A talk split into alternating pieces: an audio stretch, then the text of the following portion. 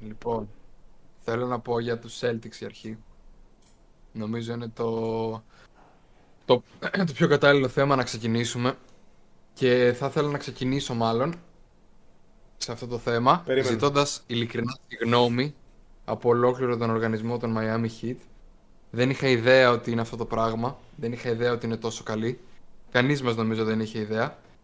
Ε, και πολλοί αδίκως τους είχαμε βάλει να φεύγουν εκτός από τον πρώτο γύρο, να μην περνάνε καν από τα play-in ε, και όλα τα συναφή και να τους αμφισβητούμε γύρω κάθε γύρο. Ε, δεν θα ξαναμφισβητήσω ποτέ το hit culture. Είναι απίστευτο. Είναι το καλύτερο πράγμα στο NBA. Δουλεύει πάρα πολύ καλά από ό,τι φαίνεται. Και ναι, έχουν τρεις prime Clay Thompson στην ομάδα. Έχουν τον Michael Jordan επίσης στην ομάδα. Ο Αντεμπάγιο όλο τον λέγαμε ότι ε, δεν είναι και τόσο καλός όσο νομίζαμε αρχίδια είναι παιχταράς. Και γενικά όλοι παίζουν, ε, βγάζει, ο, ο Σπόλστρα κάνει ό,τι, ό,τι θέλει με την αντίπαλη ομάδα. Και με τους δικούς του παίχτες έτσι, δηλαδή αυτό είναι απίστευτο, δεν το κάνει, νομίζω κανείς άλλος προπονητής τώρα. Να έχει τον, τον Gabe Vincent και τον, ε, πώς τον λένε τον άλλον. Αυτοί οι δύο που μοιάζουνε. Ο Μάρτιν. Ο Μάρτιν, στο μικρό πώς τον λένε τον Μάρτιν όμως. Κέλεμπ. Caleb. Το Στρούσλες. τον, Λοιπόν, ε, και να, Duncan να, να, είναι, να είναι ο Clay Thompson ρε φίλε, δηλαδή έχεις δει τι βάζουνε. Ε, έχω δει. Εντάξει. Λίγο ρίτς να λες τον Κέλεμπ Μάρτιν, Μάικλ Τζόρνταν, αλλά το βλέπω, τη βλέπω τη σύγκριση. Ναι, ε, οπότε για αρχή συγχαρητήρια. Είναι πολύ, πολύ, ε, πάρα πολύ καλή ομάδα και πανάξια πάνε στους τελικούς. Και χαίρομαι πάρα πολύ βασικά. Ήταν το καλύτερο σενάριο που δεν ξέραμε ότι θέλαμε ότι θα πάνε οι Miami Heat στους τελικούς. Ε, τα κάνουν όλα τέλεια προς το παρόν. Ε, και θα συζητήσουμε άλλη φορά για το πώς ματσάρουν με, το, με τον Denver ή μπορεί να προλάβουμε και τώρα. Αλλά αυτό είναι το, το πρώτο που θέλω να πω. Το δεύτερο που θέλω να πω είναι ότι οι Celtics είναι είναι μακράν μεγαλύτερη αποτυχία φέτος από τη Milwaukee Bucks γιατί οι Celtics είναι υγιείς. Οι Celtics είχαν στα μάτια μου ακόμα καλύτερο roster για playoff. Ε, ναι, αλλά από ό,τι φαίνεται δεν είναι έτοιμοι. Σίγουρα οι stars τους δεν είναι έτοιμοι. Κάνουν διάφορα λάθη. Αν και εγώ προσωπικά με τις άποψεις ότι το λιγότερο κράξιμο πρέπει να το φάει ο Tatum. Έχουν θέμα στον προπονητή. Έχουν θέμα Νομίζω από εκεί πηγάζουν όλα, αλλά στο τέλος οι παίχτε παίζουν και θα ήταν άδικο ας πούμε, να μην τα χώσω στο Χόρφορντ που δεν μπορεί να πάρει ε, κάποια rebound ας πούμε, από τον, ε, από τον Αντεμπάγιο ή αν ο Tatum ε, όταν έχει την μπάλα του φεύγει από τα χέρια. Ε, αυτό, είναι ακόμα ανέτοιμοι, πίστεψα σε αυτούς λανθασμένα από ό,τι φαίνεται. Ε, και θα είχα πολύ σοβαρές ανησυχίες εγώ ξεκινώντας από αμέσως αφού αποκλει... Βασικά από τώρα. Ωραία. Δεν είναι μια ομάδα αυτή τη στιγμή που δουλεύει. Πέρσι φτάσανε εκεί που φτάσαν, αλλά πέρσι είναι πέρσι. Αυτή τη στιγμή έχουν σε εισαγωγικά μπλέξει ε, με αυτόν τον προπονητή, να το θέσω έτσι. Ε, ο Jalen Brown έχει έναν ακόμα χρόνο. Δεν ξέρω αν είναι eligible για κάποιο είδους extension ή κάτι τέτοιο. Δεν έχει οψιόν. Οπότε είναι και αυτό. Από ό,τι βλέπω εδώ πέρα βασικά μένουν άλλη μια χρονιά οι βασικοί τους. Νομίζω ο βασική- Jalen Brown είναι eligible για πολλά λεφτά extension, φάση κοντά 40-50 το χρόνο. Ναι. Και είναι ένα θέμα αυτό, αν θα τους κρατήσουν και τους δύο. Αν και σε αυτή την εποχή που είμαστε, πρώτα κάνεις resign και μετά σκέφτεσαι τι θα κάνεις με τον παίχτη. Εμ, αλλά ναι, δουλεύει αυτό το πράγμα. Προς το παρόν σίγουρα δεν δουλεύει. Δεν ξέρω αν θα δουλέψει του χρόνου. Και είναι πολύ πιθανό να χρειαστεί να κινηθούν, να γίνουν δραματικές αλλαγές βασικά. Κάνας Jalen Brown, ο Horford μεγαλώνει, είναι 36 του χρόνου, θα είναι 37. Ξέρω εγώ, θα παίζει έτσι όπως παίζει. Ε, και δεν ξέρω κι εγώ τι άλλο που δεν, ε, που δεν βλέπω προς το παρόν. Πες και εσύ τα δικά σου. Κα- Αρχικά να πω. Καλώς ήρθατε σε ένα ακόμα επεισόδιο Noid Ball. Βλέπω μπροστά μου τα στατιστικά των ομάδων. Οι Heat σουτάρουν με 48% τρίποντος σε τρία παιχνίδια σαν ομάδα. 48%. Και οι Celtics με 29%. Που και το 29 το δέχομαι για μία σειρά, αλλά όχι τόσο, αλλά κατάλαβες. Είναι, είναι πιθανό σενάριο το 29. Το 48 δεν βλέπω πώς είναι τόσο πιθανό. Διαφωνώ πάρα πολύ σε ένα κομμάτι μαζί σου, σε αυτό το προπονητή. Ο προπονητής είναι πολύ πιο σημαντικός ε, από ό,τι νομίζουμε και αυτό φαίνεται στα play-off και λιγότερο στο ευρωπαϊκό μπάσκετ και ακόμα λιγότερο στο regular season. Ο Σποέλστρα είναι πάρα πολλά level πάνω από τον Μαζούλα. Είδα μια σύγκριση, ένα μήνυμα σε μια κοινή ομαδική που είμαστε από έναν φίλο ο, Σπο, ότι ο Σποέλστρα είπε ότι ο Σποέλστρα είναι ο, ο Πεπ Γκουαρδιόλα και ο Μαζούλα είναι ο Τάκης Λεμονής και πραγματικά δεν είναι πολύ μακριά η σύγκριση, χωρίς πλάκα. Δεν είναι πάρα πολύ μακριά. Οι Celtics έχουν ξεκάθαρο πρόβλημα στο, στο κομμάτι εκείνο. Ο Σποέλστρα κάνει ίσως το θρηλυκότερο ραν προπονητή ever. Ever όμως, εντάξει. Έχουμε δει ομαδάρες, αλλά ήταν ομαδάρες που ήταν εξ αρχής φαβοροί και έπαιζαν καλό μπάσκετ. Εδώ μιλάμε για τρικάκια, για ε, αλλαγές, για adjustments, για rotation patterns, όλα στην εντέλεια ώστε να χτυπήσει ομάδες με πολύ περισσότερο ταλέντο από τους Heat. Οι Heat αυτή τη στιγμή στα 8 άτομα που παίζουν, γιατί είναι 8 man rotation στο Conference Finals, ε, έχουν τους μισούς παίκτες undrafted. Που ναι μεν, ε, το να το σπαμάρουμε συνέχεια ότι είναι undrafted είναι ας πούμε δεν δείχνουμε τόσο σεβασμό στη δουλειά τους και θα πρέπει να τους συγκρίνουμε κανονικά με τους ε, ε, συναδέλφους τους και τους ανταγωνιστές τους στο, στο επαγγελματικό μπάσκετ. Αλλά ρε φίλε κάτι λέει αυτό. Οι άλλοι έχουν ε, πρώτο pick, τρίτο pick, δεύτερο pick ο Χόρφορντ ήταν και αυτός ψηλό pick ο Smart ήταν top 10 pick ε, τι να πεις, ο Brogdon ήταν Rookie of the Year. Έχουν πάρα πολύ ταλέντο πάρα πολύ ταλέντο. Και ο coach Po έχει καταφέρει αυτό το ταλέντο, τη διαφορά ταλέντου, όχι απλά να την φέρει στα ίσα. Έχει βάλει τους Heat να νικάν με 3-0. Με 3-0 που παρένθεση. Δεν ξέρω πόσο περίεργο είναι. Ακόμα και στο 0-3 νιώθω ότι η Celtics είναι φαβόρη. Ότι ακόμα μέχρι να δούμε τους Heat να νικάν, δεν πιστεύω ότι οι Heat θα νικήσουν. Είναι απίστευτη αυτή η έκπληξη που βλέπουμε. Τελείωσε τελείωσε η σειρά. Δεν ξέρω, ρε φίλε, δεν ξέρω. Λογικά τελείωσε. τελείωσε. Τα μαθηματικά λένε ότι τελείωσε. Η προϊστορία λέει ότι τελείωσε. Αλλά δεν ξέρω. Δεν... Όσοι χάνουν τέσσερα παιχνίδια το Μαϊάμι, δύο εκ των οποίων στην έδρα τους; Επιστρέφουν στο 33-34% τρίποντο, δεν ξέρω. Και τι κάνουν οι άλλοι, πόσο είπες, έχουν 29. Δεν, πάλι δεν, δεν, είναι, δεν είναι μόνο το τρίποντο, δεν είναι μόνο ένα ποσοστό να πεις ότι αλλάζει, είναι πολλά τα πράγματα. Αυτή τη στιγμή διάβασα ένα υπέροχο tweet χθες ότι πριν το match ότι όταν πας με 0-2 όταν είσαι 0 κάτω όταν είσαι 0-2 κάτω και πας στο Μαϊάμι στα τέλη Μαΐου είναι μεγάλο challenge για το πόσο επαγγελματίας παίκτης είσαι. Είναι από τις καλύτερες περιόδους να είσαι στο, στο Μαϊάμι στη Φλόριδα είσαι κάτω 0-2 με μειονέκτημα έδρας πλέον πόσο, έχεις, πόσο απομένεις στο tank για να, για να γυρίσεις τέτοιο, για να γυρίσεις τη σειρά. Και από ό,τι φαίνεται δεν απέμεινε καθόλου. Οι, οι τύποι, οι, Celtics μπήκαν μέσα σαν, ε, σαν τα κοτόπουλα. Δεν ήξεραν πού πάνε. Σαν ακέφαλα κοτόπουλα. Που το κεφάλι είναι ο Τζο Μαζούλα και δεν υπάρχει απλά. Ε, ο Τζο Μαζούλα πήρε όλη την ευθύνη πάνω του και εν μέρει συμφωνώ. Όπως είπε, δεν τους είχε έτοιμους να παίξουν μπάσκετ και αυτή είναι η δουλειά του προπονητή να τους έχει έτοιμους για να παίξουν σε αυτό το επίπεδο. Από την άλλη, τεράστιο μερίδιο ευθύνη σε όλους.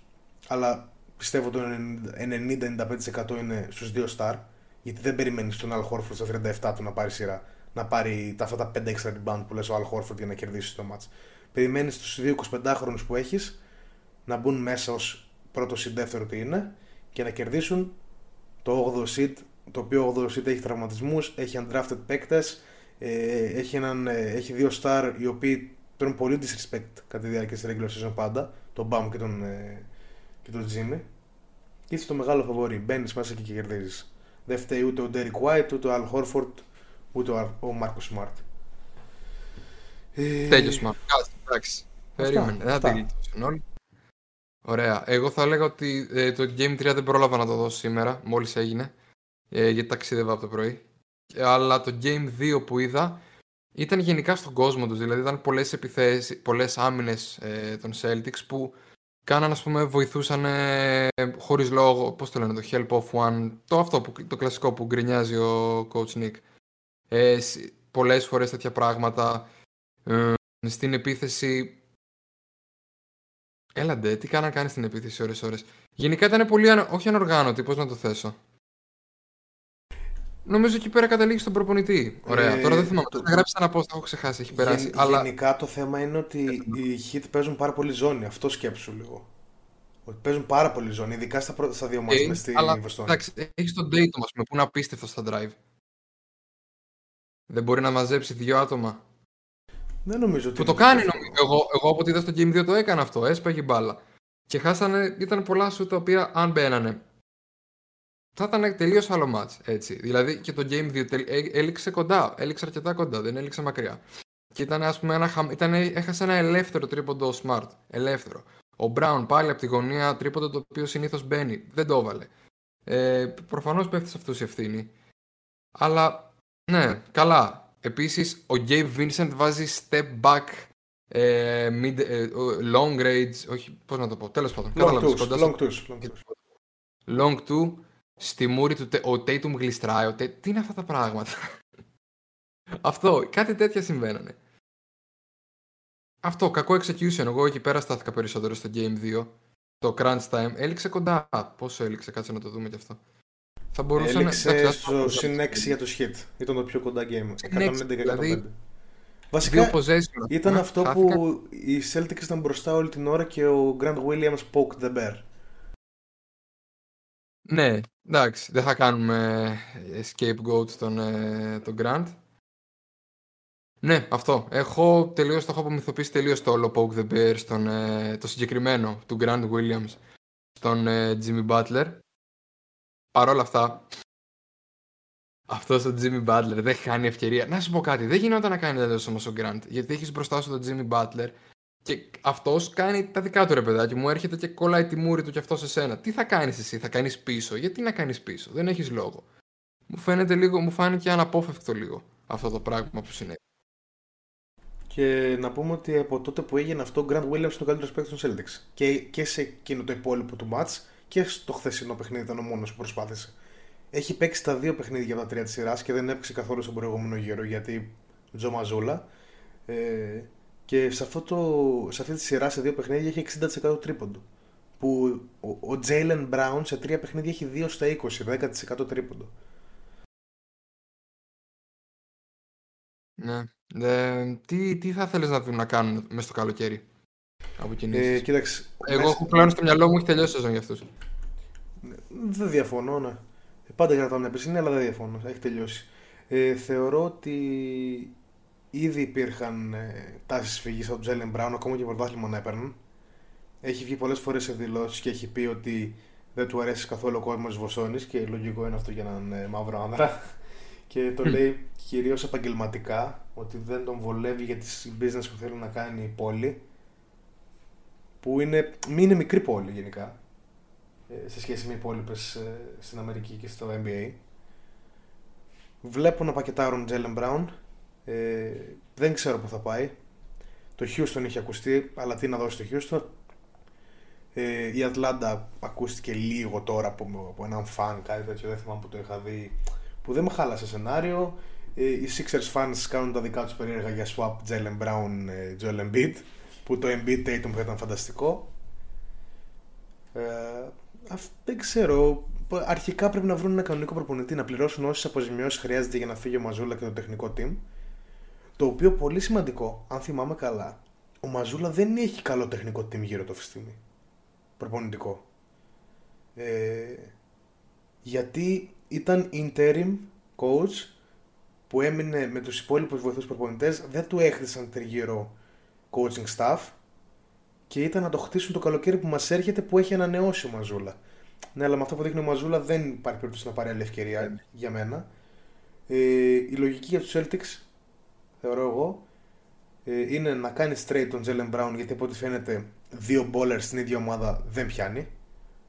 Ε, οι, οι παίκτες αυτοί όπως σου είπα και προσωπικά τους θεωρώ bowlers, δεν είναι basketball players ακόμα.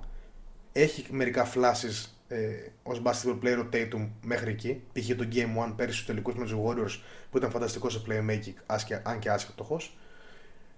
Ε, πρέπει ένας από τους δύο να φύγει. Τον Tatum δεν τον διώχνεις, άρα διώχνεις τον Brown. Ε, από θέμα ρολίστης και αυτό πιστεύω είναι κομπλέ, δεν χρειάζεται κάτι παραπάνω και είναι τρεις, όπα, sorry. Είναι τρεις οι, οι παράγοντες. Πρώτον, να πάρεις ένα καλό πακέτο για τον Brown, είτε αυτό είναι Embiid, είτε αυτό είναι Siakam, είτε είναι ο Trey Young να χτυπήσουν τον Trey Young. Ε, Wiggins. Ε, δεν θέλω τον Jalen Brown στην ομάδα μου, ευχαριστώ. ο, Wiggins είναι, ο Wiggins είναι πάνω από, από το Steph Curry στο untouchability. Τι, ε, ο, ο Wiggins έχει... Ο Wiggins είναι πάνω από το Steph Curry στο untouchability, είναι untouchable. Μπορώ να το ακούσω. Ε, δεύτερον, μετά το, το Jalen Brown πακέτο, δεύτερον, να φέρεις έναν προπονητή σε τον Nick Nurse ή οποιονδήποτε άλλον, ξέρω εγώ, τον Monty ή τον Doc Rivers. Κάποιον. Κάποιον. Τον Μπαρτσόκα. Ναι, τον Μπαρτσόκας ήταν μια πολύ καλή επιλογή χωρίς πλάκα. Και θα να χτίσει ένα coaching staff γύρω του. Και τρίτον, να είναι υγιής ο Rob Williams του χρόνου. Γιατί μετά από αυτά που πέρασε πέρσι και φέτος, με μικροτραυματισμού, ε, όχι κάτι το τρελό, ε, δεν είναι ο Rob Williams που ήταν πέρσι στην αρχή της σεζόν ο πραγματικός defensive player of the year, ο περσινός. Είναι πολύ χειρότερος από πέρσι. Αυτά τα τρία. Αυτά τα ναι. τρία points θεωρώ ότι είναι για τους Celtics. Μακρύ, μακρύ καλοκαίρι θα πω. Όχι όσο μακρύ όσο στο Σαν Φρανσίσκο, αλλά θα είναι μακρύ καλοκαίρι στη Βοστόνη. Μπα, δεν νομίζω, νομίζω το αντίθετο. Στο Σαν Φρανσίσκο δεν έχουν κάτι να αποδείξουν. Είναι 35 χρονών, όλοι έχουν πάρει τέσσερα πρωταθλήματα. Και δεν νομίζω να αφήσουν την ομάδα όμως έτσι. Ωραία, νομίζω τους καίγεται λίγο κόλλος να φτιάξουν την ομάδα. Ποιον, μόνο τον Τζο; Ο Μπομπ Μάιερ πάει για να φύγει. Ξέρω εγώ. Ο... Λες να μην θέλει ο Στέφ. Δεν θα πιέσουν αυτή να φτιαχτεί η ομάδα; Δεν ξέρω αν πιέσουν. Ο Στεφ ίσως. Αλλά Καλά. ο Ντρέμοντ όχι, τον βλέπω. Μπορεί και να φύγει όλα. Πολύ πιθανό να φύγει. Ναι, όπως και να έχει είναι μακρύ καλοκαίρι για την ομάδα. Είτε μείνει Ντρέμοντ είτε όχι. Βάζει χιλιόμετρο αυτό το πράγμα. Άμα φύγει ο Ντρέμοντ. Δεν νομίζω ότι. Γιατί παίζει να φύγει και ο Bob Myers. Καλά, το γυρίσαμε λίγο σε Warriors. Αλλά παίζει να φύγει ο Bob Myers. Ωραία. Αν φύγει ο Bob Myers και έρθει κάποιος καινούριος, ε, δεν νομίζω να έρθει απλά για να κάνει τον κομπάρσο θα έχει στο μυαλό του να κάνει πέντε πράγματα κι αυτός. Από ό,τι διάβασα, ε... δεν θα έρθει καινούριος. Θα γίνει promote του assistant GM ο Mike Dunleavy. Που ξέρει αυτό, και τα... έστω έτσι. Ναι. Ο, ο γνωστός Mike Dunleavy που ε, είχε βαρέσει ο Άντο το κούμπο σε εκείνη τη σειρά. Νομίζω αυτός είναι, ναι. που δεν είχε ρίξει κλωτσιά στον αέρα στο πρόσωπο, κάτι τέτοιο. Ναι, ναι, ναι. Του είχε, κάνει, του είχε σπάσει τα νεύρα σε ένα ματς που ήταν το close out game για τους. Ε... Ναι, αυτός είναι, αυτός είναι. Bucks, OK. Okay. Είναι και ένας πολιτικός, όχι ο πολιτικός. Α, ο οποίος πιο παλιά έπαιζε και στους Bucks. Όχι ο πολιτικός, ο Mike Dunleavy Jr. Και στους Warriors ναι. και είναι στην καριέρα του. Ω, ενδιαφέρον. Ωραία. Ελπίζω να. Καλή είναι. Ωραία. Εγώ είμαι της άποψης ότι υπάρχει πολύ ταλέντο στο... στη Λίγκα. Δεν νομίζω να. Δεν, δεν με φοβίζει κάποιος καινούριος GM να έρθει και ότι δεν θα κάνει καλά τη δουλειά ή κάτι τέτοιο. Αυτό. Μη... Όχι Warriors σήμερα. Ε, αυτά με Celtics. Δεν ξέρω αν είναι κάτι άλλο προς το παρόν. Για περισσότερα πηγαίνετε στον Bill Simmons που ζει και στη Βοστόνη. Δεν ξέρω, εγώ δεν έχω κάτι άλλο αυτή τη στιγμή. Εσύ έχεις να πεις κάτι άλλο για Βοστόνη, Για Miami Βοστόνη έχω, ε, δεν έχω, αλλά έχω ένα νέο πρόσφατο πριν 8 λεπτά. Ο, Καρ, ο Καρμέλο Άντωνη ανακοίνωσε την απόσυρσή του από το μπάσκετ. Ανά. Δεν είχε αποσυρθεί ποτέ. Απλά, δεν, δεν υπέγραψε καμία, απλά δεν υπέγραψε καμία ομάδα. Φίλε, αν βάζανε στο κρότοφο τη μάνα με ένα πιστόλι και μου λέγανε πες, έχει παρατηθεί ο Καρμέλο ή όχι, θα είχε πεθάνει η μάνα μου σίγουρα. Αυτά. Σίγουρα. Ε, καλό, ναι. καλό ε, retirement legend, ίσως first ballot Hall of Famer. Αυτά. Ναι, είναι Hall of Famer, εντάξει, ασυζητητή. Ε, ε, για αυτά που έκανες στο, στη Νέα Υόρκη. Στο Denver. Που τους Όχι, για το show που προσέφερε στη Νέα Υόρκη όσο ήταν Εκεί μια 60 που έβαλε, μια 50 τι έκανε τέλος πάντων. Είχε βάλει 62 με τους Charlotte Bobcats που Charlotte Bobcats έκανε καμιά 20 νίκες. Είχε εκείνο το τρομερό prospect που ήταν ε, στο, στο Denver που αξίζει να μπει στο Hall of Fame. Θες τώρα να μιλήσουμε για την άλλη ομάδα που μάλλον τελείωσε η σεζόν της; Τον Ολυμπιακό. Μετά. Α, δεν είχε τελειώσει η σεζόν για τον Ολυμπιακό, έχει και πρωτάθλημα. Ε, για τους Lakers, για, για, τον, για τον ε. Ολυμπιακό του NBA. Ω, ναι, ναι, ναι. Yeah. Ε, Φαντάσου το υποσυνείδητό μου που Θα έλεγα, για αρχή να ξεκινήσουμε από το σωστό, έτσι, να ξεκινήσουμε από τους νικητές. Συγχαρητήρια στους Denver Nuggets που παίζουν πάρα πολύ ωραίο μπάσκετ, είναι σταθεροί, παίζουν κόντρα στις διαιτησίες, ε, αποδεικνύουν πράγματα γιατί έχουν να αποδείξουν πράγματα κιόλα έτσι. Είναι μια ομάδα η οποία είχε χάσει από μια παρόμοια εκδοχή των Lakers πριν κάποια χρόνια. Ο Τζαμάλ είχε ξανακάνει τρομερά playoff, είχε χρόνια να παίξει, γενικά ε, με, αφού τραυματίστηκε στο κεφάλι του ήταν σαν να έχει τελειώσει η καριέρα του και μόνο που έχει φτάσει να, να παίζει στο επίπεδο το οποίο άρχισε, πόσο μάλλον στο αυτό το επίπεδο που είναι τώρα, που είναι ακραίο. Είναι τεράστιο W. Ο Jokic κάνει αυτά που έκανε όλη τη σεζόν, δεν εκπλήσωμε. Παρ' όλα αυτά, οι Nuggets έχουν εδρεωθεί πλέον. Είναι, όταν είναι υγιείς οι Nuggets είναι πολύ, πολύ επικίνδυνη ομάδα. Δεν παίζουν καθόλου. Θα πάνε τελικούς αυτή και αν δεν παίζει να, εκεί και αν δεν παίζει να γυρίσει η σειρά. Ε, και γενικά μου αρέσει πάρα πολύ όλη η ομάδα. Μ' αρέσουν ε, θα μου πεις εντάξει, OK, okay, έτσι παίζουν όλη τη χρονιά. Παρ' όλα αυτά, παιχταράδες όλοι έτσι. Και ο, και ο Caldwell Pope και ο Bruce Brown ο, που έχει παιδί με τη Lana Rhoades από ό,τι φαίνεται. Ε, ο... TMZ γίναμε, TMZ. ο Aaron Gordon, πόσο χαίρομαι που ο Aaron Gordon, από εκεί πέρα που ήταν απλά ένας dunker στα μυαλά μας, πλέον έχει γίνει ένας βασικός παίχτη σε μια ομάδα που πάει για πρωτάθλημα. Παίζει πολύ ωραίο μπάσκετ, είναι elite cutter, ξέρει να, ε, του έχει μάθει ο Γιώκης να δίνει πάσες. Γενικά τη χαίρομαι πάρα πολύ αυτή την ομάδα. Θεωρώ ότι έχουν τους δύο καλύτερους παίκτες σε αυτή τη σειρά. Ε, Mike Malone, ο δεύτερος καλύτερος προπονητής, ίσως στο NBA, σίγουρα που έχει μείνει αυτή τη στιγμή στους, ε, στις ομάδες που έχουν μείνει. Ναι, δεν ξέρω πόσα να πω. Είναι λίγο η σειρά... Δεν ξέρω γιατί τη θεωρούσαν αμφίροπη στο κεφάλι τους μερικοί. Στο κεφάλι μου φαινόταν ότι θα, θα επικρατήσουν οι, οι Nuggets όχι αναγκαστικά εύκολα, αλλά θα επικρατούσαν. Δηλαδή, ξέρω εγώ τι συζητάμε καν. Έτσι το ε. έβλεπα εγώ. Παρακαλώ, πες μας. Θεωρείς τον Τζαμάλ Μάρεϊ γενικά τον δεύτερο καλύτερο παίκτη στη σειρά ή βάσει ναι, ναι, performance; Ναι, ναι. Δηλαδή θεωρείς ότι αυτή τη στιγμή στο NBA ο Τζαμάλ Μάρεϊ σε μια λίστα top 20 ή top 30 θα είναι πάνω από τον Άντωνι Ντέιβις; Αυτή τη στιγμή, σε αυτή, σε αυτή τη σειρά μάλλον, έτσι όπως παίζει, ναι. Εντάξει, άρα βάσει performance σε αυτή τη σειρά, OK, okay, το δέχομαι βάσει Α, ναι, ναι, ναι, ναι, ναι, ναι. Ε, από ό,τι βλέπω μπροστά μου, πού θα ήταν οι Lakers αν ο Austin Reeves δεν είχε 23-4-6 με 56% τρίποντο στη σειρά; 3-0 θα ήταν ακόμα. Ε. Α! δεν ξέρω, νομίζω δεν αλλάζει κάτι. Ε, ναι, πού ήθελες να καταλήξεις, Ότι δεν θα είχαν περάσει του ε, Warriors κάτι τέτοιο; Όχι, όχι. Ότι, ότι ακόμα και με τέτοια όρια που κάνει ο, ε. ο, ο Reeves, αν και ο Russell είναι άθλιος, άρα κάνει και compensate. Συγγνώμη, ε, θέλω να πω πάρα πολύ ότι το AR-15 είναι απίστευτο nickname. Απίστευτο για τον Austin Reeves. Με όλο το ρατσισμό που έχει βιώσει αυτή η χώρα και για τους Lakers είναι τρομερό όνομα. Συνέχισε. Λοιπόν, ε, Los Angeles Lakers προσπαθούν πάρα πολύ να παίξουν στο ρυθμό τους. Ε, από την άλλη οι Nuggets που δεν έτρεχαν τόσο πολύ στην ε, regular τρέχουν απίστευτα τώρα σε αυτή τη σειρά. Κάνουν αυτό που πιστεύαμε ότι θα κάνουν οι Warriors που έλεγα που χτυπιόμουν ότι όποιος περάσει τους Warriors Kings θα περάσει στους Lakers γιατί πολύ απλά θα τους τρέξει. Από ό,τι φαίνεται οι Warriors δεν μπορούσαν να το κάνουν αποτελεσματικά και έχασαν, γιατί λίγο αποτελεσματικά να το έκαναν. Ένας από τους δύο, Τόμσον ή Πουλ, να ήταν λίγο αποτελεσματικός θα περνούσαν. Αλλά αυτό που λέμε πάντα, ας μην στεκόμαστε στους Warriors. Ε, οι, οι Nuggets έχουν ένα pace, έχουν δώσει ένα σχετικά χαμηλό pace στη σειρά από ό,τι φαίνεται. Αλλά αυτό είναι λόγω των Lakers.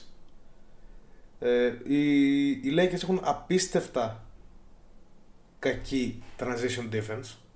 Δεν μπορούν να τους προλάβουν με τίποτα. Ο Αλλά έχουν τρομερούς αθλητές στα guard οι Nuggets. Όχι μόνο αυτό. Καν... Αυτό ήθελα να πω ότι θεωρώ τον Νίκολα Γιώκητς αυτή τη στιγμή από τους καλύτερους αθλητές στον κόσμο.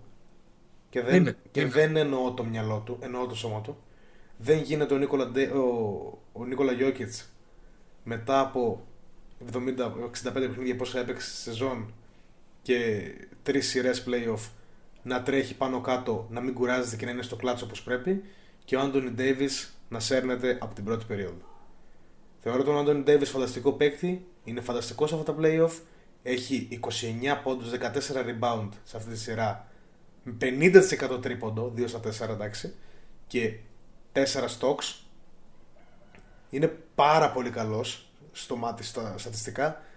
Αλλά έχει χτυπητές αδυναμίες ο Ντέιβι. Ο Λεμπρόν δεν είναι ο Λεμπρόν που θυμόμαστε και απολύτω φυσιολογικό. Ε, Παρ' όλα αυτά παίρνει Λεμπρόν σουτ και αυτά τα σουτ δεν μπαίνουν. Έχει 3 στα 19 τρίποντα, εκ των οποίων τα περισσότερα είναι στο κλατς και στο κλατς δεν έχει βάλει ούτε ένα. Νομίζω στις τελευταίες δύο σειρές ή σε αυτά τα playoffs είναι 0 στα 12 τρίποντα στην τέταρτη περίοδο. Κάτι τέτοιο. Ε, είναι καλός facilitator παρόλα αυτά από τη στιγμή που ο D'Angelo Russell είναι playable και να μείνω λίγο στον D'Angelo Russell. Από τη στιγμή που σουτάρει με 29% field goal και 14% τρίποντο και η άμυνα του είναι τόσο άθλια που βγαίνει ο Ντάρβιν Χαμ και σε ερώτηση για την άμυνα του Ράσελ απαντάει Ε, δεν μας νοιάζει να παίζει άμυνα, μόνο να παίρνει rebound. Που έχει δύο rebound μέσω όρο. ε, είναι unplayable. Στο πρώτο match που είδα, θεώρησα τον Austin Reeves unplayable. Μιας και δεν μπορεί να ματσάρει τα φτερά των ε, Nuggets. Αλλά ο Austin Reeves έχει 6 assist, κατεβάζει rebound, έχει 23 πόντους σε elite efficiency, 76% του shooting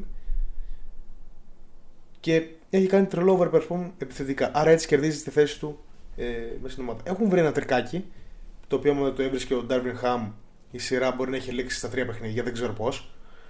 Ε, έβαλαν τον Ρούι Χατσιμούρα πάνω στο Jokic και έτσι μπόρεσε ο Davis να κάνει roam όντας πάνω στον Gordon γιατί πολύ απλά ο Gordon δεν μπορεί να βάλει τρίποντο σε αυτή τη σειρά, έχει 0 στα 6 και είναι, δεν είναι απειλή επιθετικά. Ε, και έτσι κατάφεραν λίγο να κατεβάσουν τα στατιστικά του Jokic. Αυτό όμως ε, έβαλε τον Ρούι Χατσιμούρα σε πολλά pick and roll σε two man game του Jokic και του Μάρι και όταν έχεις πάνω στον Μάρι ε, είτε τον Russell είτε τον Reeves είτε τον ε, Shredder και από την άλλη τον Ρούι Χατσιμούρα να μαρκάρουν τον Jokic Μάρι δίδυμο αυτό σημαίνει καλάθι και έτσι βλέπουμε τον Τζαμάλ Μάρι να έχει ξεσχιστεί, να έχει 66% του shooting σε 35 πόντους. Ο Γιώκη να έχει ένα 27-15-11 ταπεινό. Και να κάνουν πολύ απλά μια legendary σειρά σαν επιθετικό δίδυμο για τα Conference Finals. Θα έπρεπε να παίρνει περισσότερα σου το Austin Reeves. Δεν ξέρω πόσο εύκολο είναι σε ομάδα με τον LeBron να του πεις: Ξέρεις τι, θα, θα λήξω εγώ το match. Θα παίξω εγώ τα τελευταία λεπτά. Θα πάρω τα shoot πάνω μου. Uh, που το κάνανε στην, στην πρώτη σειρά με το, με το, με το Memphis. Τέλος πάντων. Τώρα, τώρα είναι αργά. Ναι. Δεν ξέρω, επίσης δεν ξέρω τι μέλλον ακριβώς έχουν οι Lakers. Ε, βασικά, ένα λεπτό να δω και τα συμβολέα τους. Αλλά το κυριότερο είναι ότι ο Anthony Davis και ο LeBron είναι η εξαίρεση στον κανόνα για τον Anthony Davis η φετινή χρονιά, το πόσο υγιής έχει μείνει. Και ο LeBron θα είναι 39 χρονών του χρόνου. Αρνήθηκε. Πρώτα απ' όλα βγήκαν μερικά νέα για τους Lakers. Ε, Τώρα μόλις. Όχι, έχει μία-δύο μέρες. Νομίζω λοιπόν, Επίσης, λήγουν σχεδόν όλα τα συμβόλαια φέτος. Ναι, γι' αυτό θέλω να πω. Ο Ντιάντζελο Ράσελ δεν σε νοιάζει. Lonnie Walker. Σε νοιάζει ο Ντιάντζελο Ράσελ πάρα πολύ. Είναι ο, ο, για το ο, ο, ο, το silent trade του D'Angelo Russell είναι ο μόνος τρόπος να, κάνουν, να χτίσουν κοντέντερ ομάδα του χρόνου. Mm. Ε, τα, Ενώ δεν τα... σε νοιάζει να το κρατήσεις, το κάπως έτσι το σκέφτηκα. Ναι, αλλά. Τα νέα ε, που ωραία, βγήκαν. Είναι... Όμως, τα νέα που βγήκαν είναι ότι ό,τι ε, πρόταση και να έχουν ο Austin Reeves και ο Ρούι Χατσιμούρα, οι Lakers θα ματσάρουν την προσφορά με τα bird rights που έχουν και θα τους κρατήσουν. Ε, τώρα φαντάζομαι ότι μια ομάδα σαν το Houston, σαν το San Antonio, σαν τη Charlotte θα δώσει λεφτά στον Austin Reeves. Τουλάχιστον 15-16 εκατομμύρια το χρόνο. Mm. Ναι, αυτό ήταν ένα θέμα ότι θα του κάνουν μια προσφορά καλή. Ναι. Ε, τώρα, ε, αυτό που έλεγα, το που χτυπιέμαι εδώ και με καιρό, οριακά μήνες, ξέρω δύο-τρεις μήνες, ε, είναι το sign trade με τον Dallas, με τον Kyrie Irving. Τώρα πρέπει να το θέλει ο Kyrie και να το, δεχτεί, να το δεχτεί και το Dallas. Αυτό. Ναι, θα μάθουμε. Δεν ξέρω τι άλλο. Ε, το έχεις ξαναπεί πριν κάποιο καιρό βγάζει νόημα. Δεν ξέρω τι θέλει ο Ράσελ. Ο Κάιρι φαίνεται να θέλει πάρα πολύ να γυρίσει στο Λεμπρόν και καλά κάνει.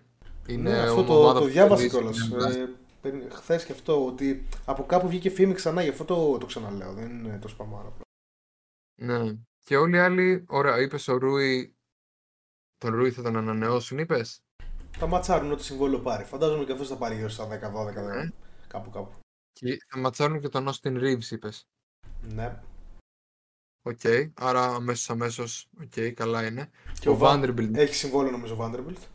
έχει, έχει εγγυημένο, δεν είναι ούτε οψιόν ούτε τίποτα. Ε, ο Ντένις θα τον κράταγα.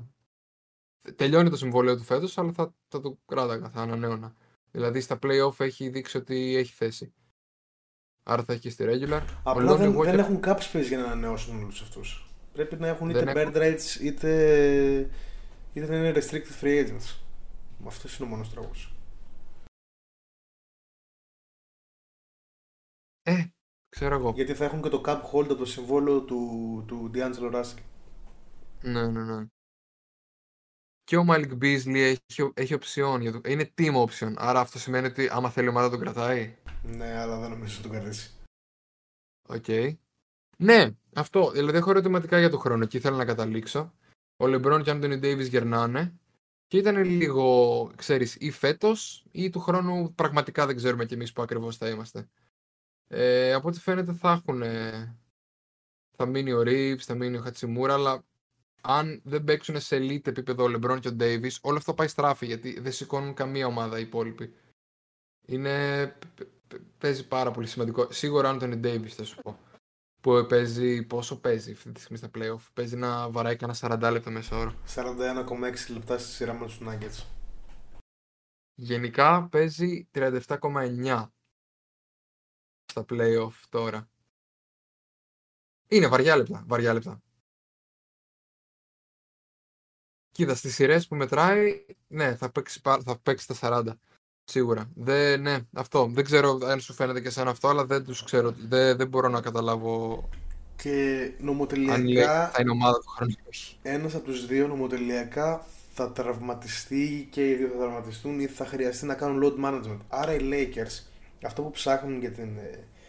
Ε, ε, συνεχίζοντας από το moving on, είναι έναν παίκτη που μπορεί να κουβαλήσει στη regular season. Αυτόν τον παίκτη προσπάθησαν να το βρουν στο πρόσωπο του Russell Westbrook, ο οποίος δεν χάνει παιχνίδια γενικά σχεδόν ποτέ. Αλλά ο Westbrook απλά έκανε decline και δεν ε, τέριαζε, οπότε δεν μπορούσε να κουβαλήσει να φέρει νίκες. Ο Kyrie Irving, αν ε, δεν κάνει προτές για το εμβόλιο ή δεν έχει άλλα θέματα με Εβραίους και τα σχετικά, είναι σχετικά υγιής παίκτης. Αρκετά υγιής και θα μπορούσε να κουβαλήσει στη regular season. Όσο οι άλλοι έχουν κάποια θέματα και παίζει μια ο ένας είναι έξω, μια ο άλλος. Ε, Παρ' όλα αυτά, ακόμα και μια ομάδα με, με τον Καερή δεν ξέρω αν τους έβλεπα του χρόνου ε, πρωταθλητές γιατί πιστεύω του χρόνου η Δύση θα είναι πολύ πιο δυνατή. Για ποιες ομάδες αναφέρεις συγκεκριμένα στη Δύση τώρα; Denver, Phoenix, ε, Νέα Ορλεάνη, Warriors. Ποιοι άλλοι; Ε, αυτοί θεωρώ θα είναι οι contenders. Ίσως οι Clippers αν είναι υγιείς αλλά ποτέ δεν είναι υγιείς. Ε, αυτό, η Minnesota άμα κάνει κάτι figure out θα δείξει. Ναι, και εμένα. Δεν ξέρω, είσαι και εσύ δηλαδή στο ότι ή φέτος ό,τι γινότανε ήταν λίγο από το, όχι από το, πουθε- ναι, από το πουθενά αυτό που συνέβησε τώρα με τους Lakers. Δηλαδή κάνανε ένα ακραίο trade deadline γεμίσαν από ταλέντο όσο χρειαζόντουσαν για να παίξουν, ε, να γεμίσουν οι ρόλοι για τα play-off. Πήρανε όσο περισσότερο μπορούσαν από τους παίκτες και φτάσαν ως εδώ. Αυτό ήταν λίγο... Δεν το περιμέναν καν ούτε οι ίδιοι, οπότε δεν ξέρω, δεν ξέρω γιατί να περιμένω εγώ του χρόνου αυτοί οι παίκτες, αυτή η ομάδα να, να κάνει κάποια, κάποια, κάποια αντίστοιχη πορεία. Πιστεύεις οι σειρές θα τελειώσουν στα 4 και οι 2? Ξέρω εγώ, είμαστε πίσω στο χρόνο, έχουμε μείνει πίσω και ξέρεις τι έχει γίνει. Εγώ Τι; πιστεύω τελειώνουν 4-0, ξέρεις κάτι που δεν ξέρω. Δηλαδή, δες πώς πάνε οι σειρές αυτή τη στιγμή. Ε, Δες πώς είναι, σε τι κατάσταση είναι οι Celtics. Δηλαδή πρέπει να παίξουν full απεγνωσμένα οι Celtics. Φάγαν 30, φάγαν 30 σε must win παιχνίδι, ξέρω εγώ. Ωραία. Ε, έχει βγει ο προπονητής τους, έχει πει ότι παιδιά δεν Δεν ξέρω πώς να τους προετοιμάσω για τον αγώνα. Ο Τζέιλιν Μπράουν από ό,τι καταλάβαμε, από ό,τι ε, καταλήξαμε κι εμείς, δεν τον νοιάζει τόσο πολύ. Δεν ψήνεται να συνεχίσει. Δεν ξέρω, μου φαίνεται πιο πιθανό αυτή τη στιγμή να το πάρουν, να το, να το λήξουν από το Μαϊάμι. Όπως λέγαμε και με τους Bucks ότι όχι, θα πάει στα 6 και τελικά αυτή η κατάσταση δεν έφτιαξε γιατί δεν είχε λόγο να φτιάξει. Οπότε εγώ θα πω αυτό και ό,τι γίνει. Και οι Denver Nuggets φαίνονται πολύ καλοί για να πεθάνουν. Όχι να πεθάνουν, για να χάσουν στο... Δεν πιστεύω ότι χάνουν. Τέλος πάντων. Αυτό, θα ρισκάρω, θα πω τα 2-4-0. Σκούπες εγώ, στους τελικούς εγώ, εγώ θα πω τους Nuggets στα 5, θα πάρουν οι Lakers στο τέταρτο μάτς και τους Heat στα 6. Ότι οι Celtics θα πάρουν τα επόμενα δύο μάτς.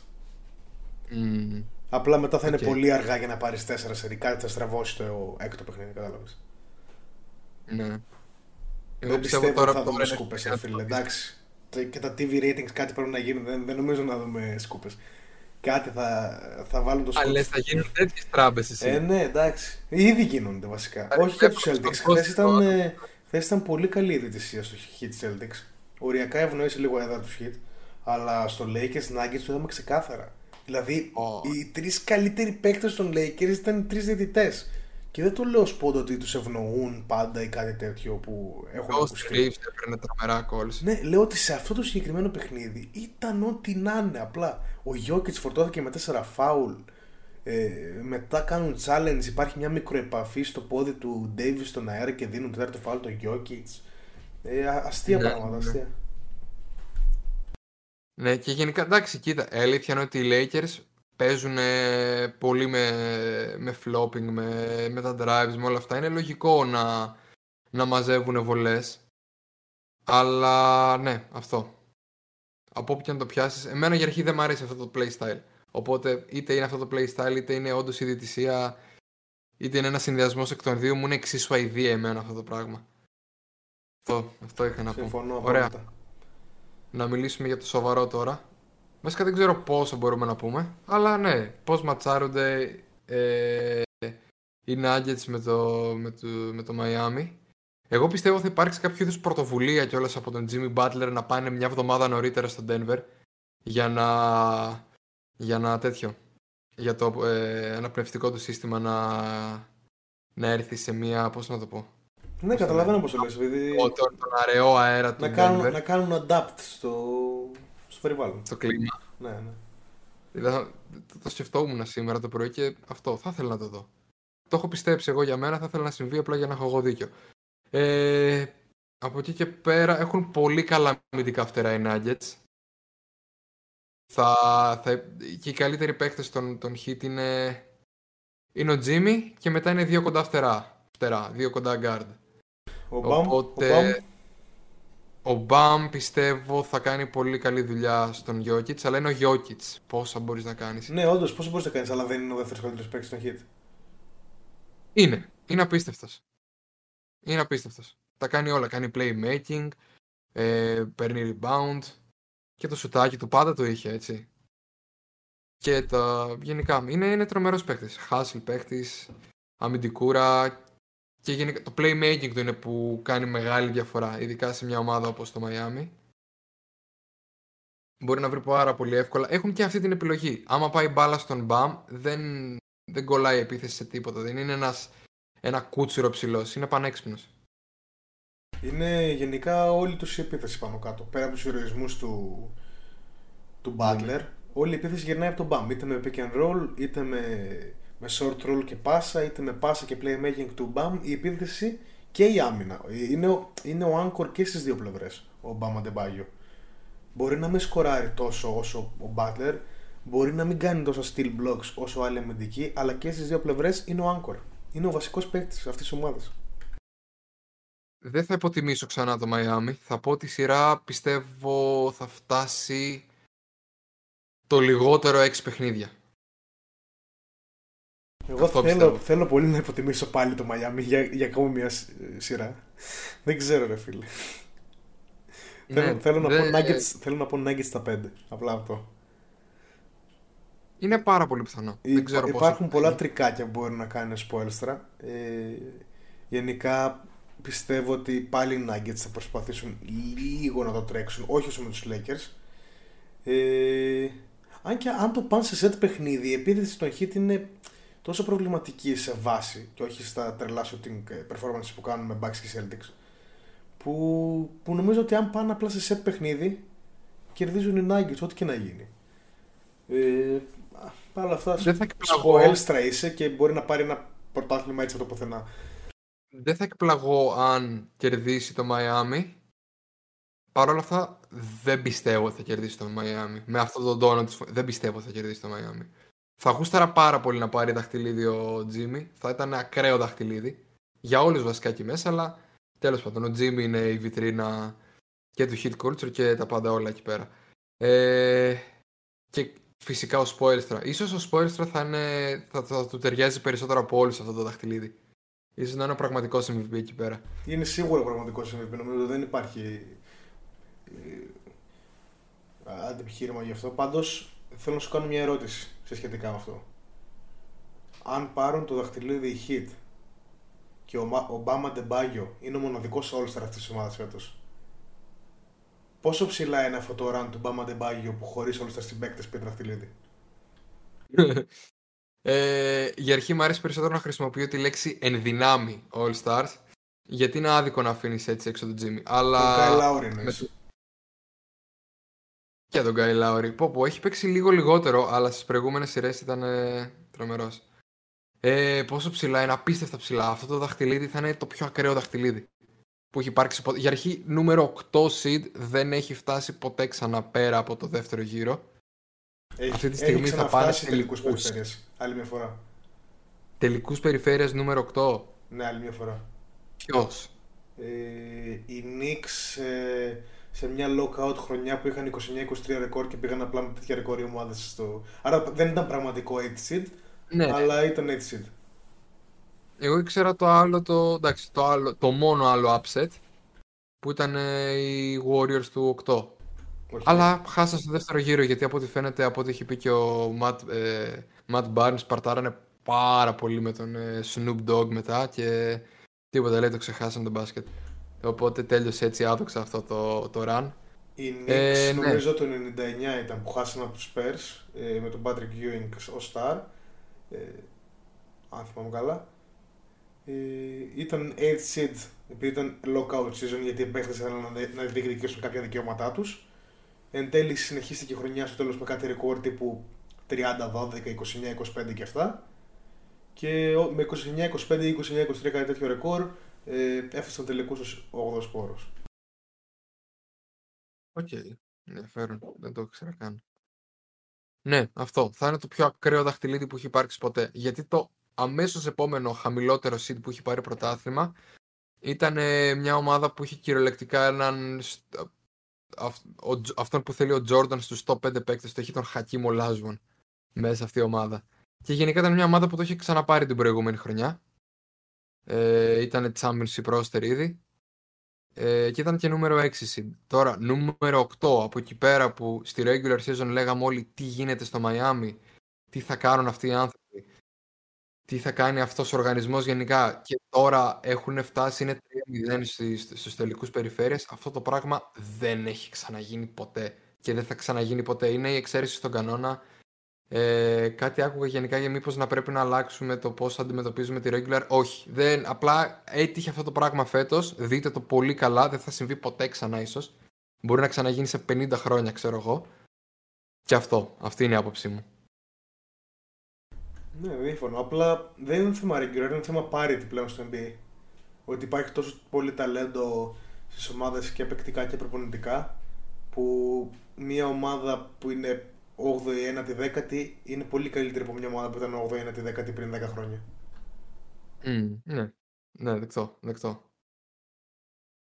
Ωραία, ωραία. Ε, θα έλεγα σε αυτό το σημείο, μιας και είχαμε χθες τον τελικό των τελικών για τα ευρωπαϊκά δεδομένα, εγώ θα ήθελα να πω δύο κουβέντες για τον Ολυμπιακό, βασικά. Ναι, ναι. Πάμε. Ωραία. Α, για αρχή, τρομερό μάτς. Το ευχαριστήθηκα πολύ εγώ σαν Παναθηναϊκός. Όχι επειδή έχασε ο Ολυμπιακός, απλά επειδή δεν με ένοιαζε αν θα κερδίσει η ομάδα μου ή όχι. Παρ' όλα αυτά το είδαμε Ολυμπιακούς και το πόνεσα πολύ και εγώ το μάτς. Ήταν στη Τζίτα από την αρχή. Ε, και νομίζω το πιο σημαντικό takeaway είναι ότι αφήστε μας ήσυχους οι Ισπανοί. Μας έχετε γαμίσει με κάθε πιθανό συνδυασμό και τρόπο. Πονάει η ψυχή μας. Φτάνει. Είστε καλύτεροι. Το έχουμε καταλάβει όλοι. Πα, παρατηθείτε. Αφήστε μας ήσυχους. Αυτό. Φτάνει. Δεν, δεν, δεν, έχουμε, δεν θα είμαστε ποτέ τόσο καλοί όσο εσείς. Στην καλή χρονιά σας, στην κακή χρονιά σας. Δεν, δεν έχει καμία σημασία. Ε, συγχαρητήρια για τον Ολυμπιακό που με δεν ξέρω κι εγώ τι budget έφτασε τελικό και το έχασε για ένα πόντο. Ε, στα διατάφτα για μένα θέλω να ρίξω μεγάλο μερίδιο ευθύνης στο Γιώργο Μπαρτσόκα. Είμαι ένας άνθρωπος που δεν βλέπει πολύ Ευρώπη, βλέπει περισσότερο NBA. Και θεωρώ ότι τα πράγματα που έκανε ο Μπαρτσόκα στο match, ε, αυτό με τα αυστηρά rotation που είχε όλη τη χρονιά και τα ακολούθησε μέχρι και χθες. Ε, το ότι δεν κατάφερε να λύσει στο τέλος την ε, ζώνη άμυνας της ε, Real που θα ήθελα να πεις και εσύ μερικά πραγματάκια γιατί δεν μου τα είπες χθες όσο ήταν να μου πεις. Ε, και διάφορα άλλα πράγματα τα οποία ίσως να μην μου έρχονται τώρα. Θεωρώ ότι πέφτουν πάνω του. Το μάτς ήρθε πολύ κοντά και μπορούσε με ένα-δύο adjustments να το είχε πάρει. Ε, σίγουρα αν μπαίναν οι βολές, μάλλον πάλι νικάει ο Ολυμπιακός. Δεν θεωρώ ότι είναι αποτυχία. Απαντάω τώρα, κάνω ένα QA, rapid QA. Ε, δεν θεωρώ ότι είναι αποτυχία όπως ακούστηκε από πολλούς. Φτάνεις να χάνεις τον τελικό της Ευρωλίγκας με ένα πόντο. Το θεωρώ άκρος επιτυχημένο, ειδικά αν αναλογιστεί στα stakes, ότι δεν υπήρχαν καν stakes. Βασικά υπήρχαν ότι είχε πάει πέρυσι στο Final Four, αλλά ε, ως εκεί. Ήταν η πρώτη ομάδα, ok, έχασε η πρώτη ομάδα, whatever. Ε, θεωρώ ότι για το budget που είχε ειδικά, απίστευτα επιτυχημένο. Άσχετα με το ότι, ναι, δεν κέρδισες, OK. Okay. Αυτά είχα προς το παρόν. Θες να σχολιάσεις... Ναι, ε, να πω αρχικά ότι σίγουρα δεν είναι αποτυχία, συμφωνώ μαζί σου. Ε, πρώτα απ' όλα είναι πολύ σάπιο το σύστημα το να παίζεις μια ολόκληρη χρονιά σε δύο νοκάουτ παιχνίδια και σε ένα Final Four. Είναι, ε, είναι. Πρέπει να γίνει άμεσα όπως πρότεινε ο Ιτούδης πριν μερικά χρόνια σαν το NBA σε σειρές 5 αγώνων. Ε, ε, η Real επέλεξε ο προπονητής της επειδή ήξερε ότι με τις αποσύσει που είχε ε, σαν ταλέντο ήταν πιο πίσω και λόγω ηλικίας και για διάφορους λόγους. Και η επίθεση του Ολυμπιακού ήταν, είναι μάλλον η πιο καλοκουρδισμένη ε, μηχανή στην Ευρώπη, αποφάσισε να κόψει αυτή την elite επίθεση, την καλύτερη φέτος στην Ευρωλίγκα, αν δεν κάνω λάθος, αν δεν την προσπέρασε η Παρτίζαν στο τέλος. Ε, Παίζοντας 35-37 λεπτά ζώνης. 35 λεπτά ζώνης σε τελικό Ευρωλίγκας ενέτη 2023. Κάποιοι θα πούν πολύ φλόρικη κίνηση από τον Ματέο. Εγώ θα πω ότι νικάσω οποιοδήποτε μέσο μου, αυτό δεν είναι ιδέα η νοθεία. Ε, και καλά έκανε από τη στιγμή που επιτρέπεται η ζώνη και έπαιξε τόσο ζώνη. Ήταν θέμα του Ολυμπιακού να τη σπάσει. Για μένα, με αυτά τα λίγα που ξέρω, ε, η ζώνη πάει με τρεις τρόπους. Πρώτον και κυριότερον, με καλή κυκλοφορία και καλό τρίποντο. Ο Ολυμπιακός κυκλοφόρησε, έβγαλε πάρα πολλά ελεύθερα σουτ. Και ενώ ήταν ελεύθερα τα σουτ, έβαλε μόλις 33%.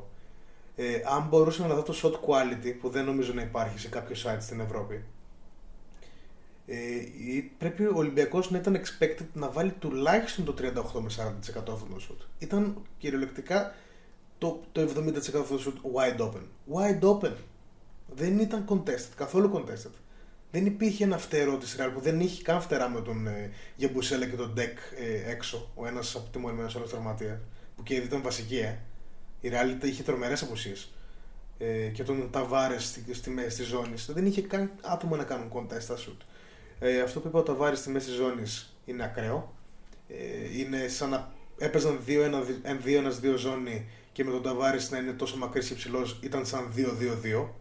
Ακραίο το πόσο efficient ήταν στη ζώνη ο Ταβάρε, έχοντας 0 blocks και ένα στυλ μόνο.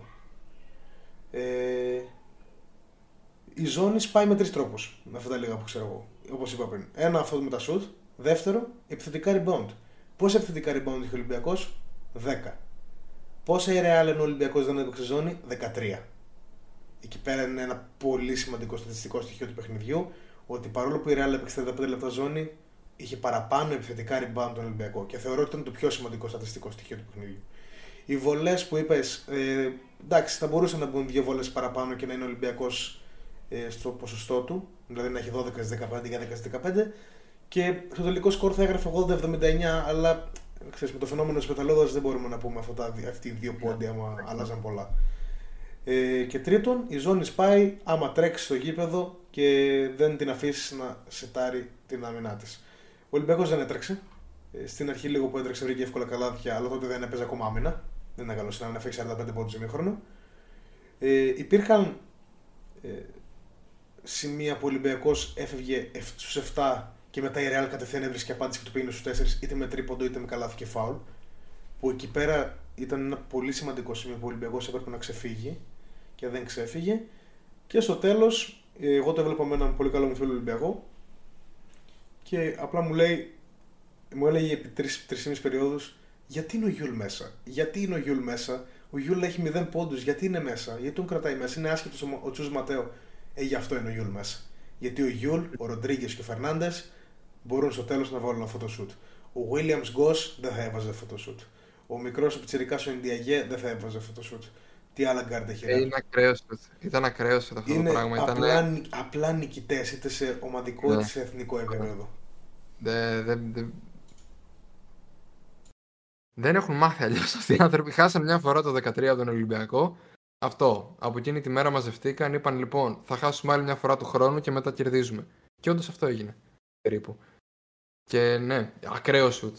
Κρεμασμένο ο φαλ πάνω του. Το, το βλέπα μανάκα. Η μπάλα αυτή άργησε να πέσει στο κεφάλι μου. Είχαν μισή ώρα πριν πέσει αυτή η μπάλα. Και το έβδα να μπει. Το, ε, το βλέπα να μπαίνει. Και. Αυτό δεν ξέρω. Ήταν. Πάγωσα κι εγώ. Δεν το. Ναι, λέω όντως τώρα έτσι θα χάσουνε. Και έτσι χάσανε. Είχα φτάσει, είχε κορυφωθεί πάρα πολύ. Εγώ το βλέπα με άλλα τρία άτομα. Ωραία. Τέσσερα μάλλον. Και είχε πολύ ένταση εκείνη τη στιγμή. Είχε πάρα πολύ ένταση. Και το ότι απλά μπήκε ο Γιούλ μέσα και έβαλε αυτό το ακραίο σου μπροστά στο φαλ. Δεν ξέρω. Δεν ξέρω πώς να το περιγράψω. Δεν ε, Νομίζω το κομβικό... Πρέπει να το ζήσεις αυτό το πράγμα. Ε, ναι, εσύ. Αλλά το κομβικό σου ήταν ε, το τρίπο του Ροντρίγκες που ο Φαλ δεν βγήκε αρκετά και ήταν ουσιαστικά wide open. Ναι, γενικά είχαν, είχαν λύσει για ένα διάστημα τον Ολυμπιακό εκεί στη Real. Ήταν αυτά τα pick and roll, τα οποία έβρισκε πολύ καλές λύσεις η Real. Και για... από εκεί πέρα. Ξέρεις, γιατί, γιατί, γιατί έγινε αυτό, γιατί ο Μπαρτζόκας παίζει switch στα πάντα σχεδόν όλη τη σεζόν και αποφάσισε να πάει έτσι με τον Ταβάρης. Ο Ταβάρης δεν μαρκάρεται με switch. Ειδικά όταν έχεις τόσο βαρύ ψηλό που δεν μπορεί να ακολουθήσει το, τον Ροντρίγκες. Γιατί πες τουλάχιστον ότι ο ψηλός σου μπορούσε να ακολουθήσεις τον Ροντρίγκες, δεν θα είχε δύο μεσμάτς, θα είχε μόνο τον Ταβάρης και θα έκλεινε. Τώρα μιλάμε για τον Ταβάρης να γυρνάει μέσα με τον Σλούκα ή τον Κάναν αντίπαλο που δεν μπορούν να τον κάνουν τίποτα. Και τον Ροντρίγκες να έχει πάνω του τον Φαλ που με δύο τρίπλες ε, τον περνάει πολύ εύκολα. Λοιπόν, Αυτά. πιστεύω ότι είναι ο καλύτερο. Επειδή το, το, το έριξε τις ευθύνες, πιστεύω ότι είναι ο καλύτερος προπονητής στην Ευρώπη. Θα μπορούσε να κάνει ένα-δύο πραγματάκια διαφορετικά χθες, αλλά ο καθένας ζει με τις επιλογές του και όλοι, όλοι τα λένε ωραία έξω το χώρο. Είναι πολύ δύσκολο εκεί να, να πάρεις άλλες επιλογές από αυτές που έχουν δουλέψει όλη τη χρονιά. Ε, και θεωρώ πολύ καλά έκανε. Δεν, δεν θεωρώ ότι παίρνει κανένας μερίδιο ευθύνη στον Ολυμπιακό πέρα από λίγο το Σλούκα. Ήταν μια φανταστική χρονιά από ίσως την καλύτερη ομάδα Ολυμπιακού ever. Και αυτά πρέπει να όλοι να είναι πολύ περήφανοι. Και οι παίκτες και οι προπονητές και οι διοίκηση και οι φίλαθλοι για αυτό το run.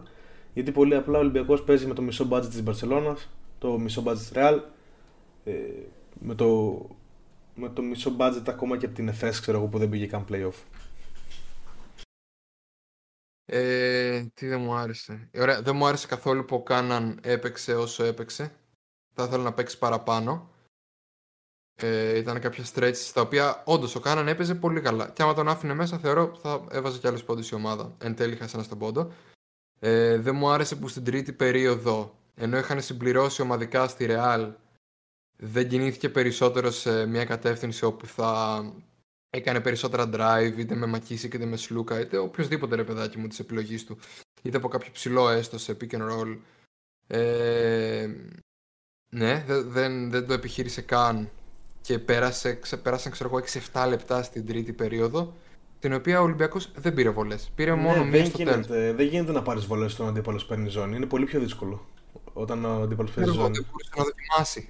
Ε, να δοκιμάσει τι; Αφού ο αντίπαλος... Δεν έβαλε καν το Μακίσικ εκείνο το stretch. Αν δεν κάνω λάθος, δεν υπήρχε Μακίσικ εκεί μέσα.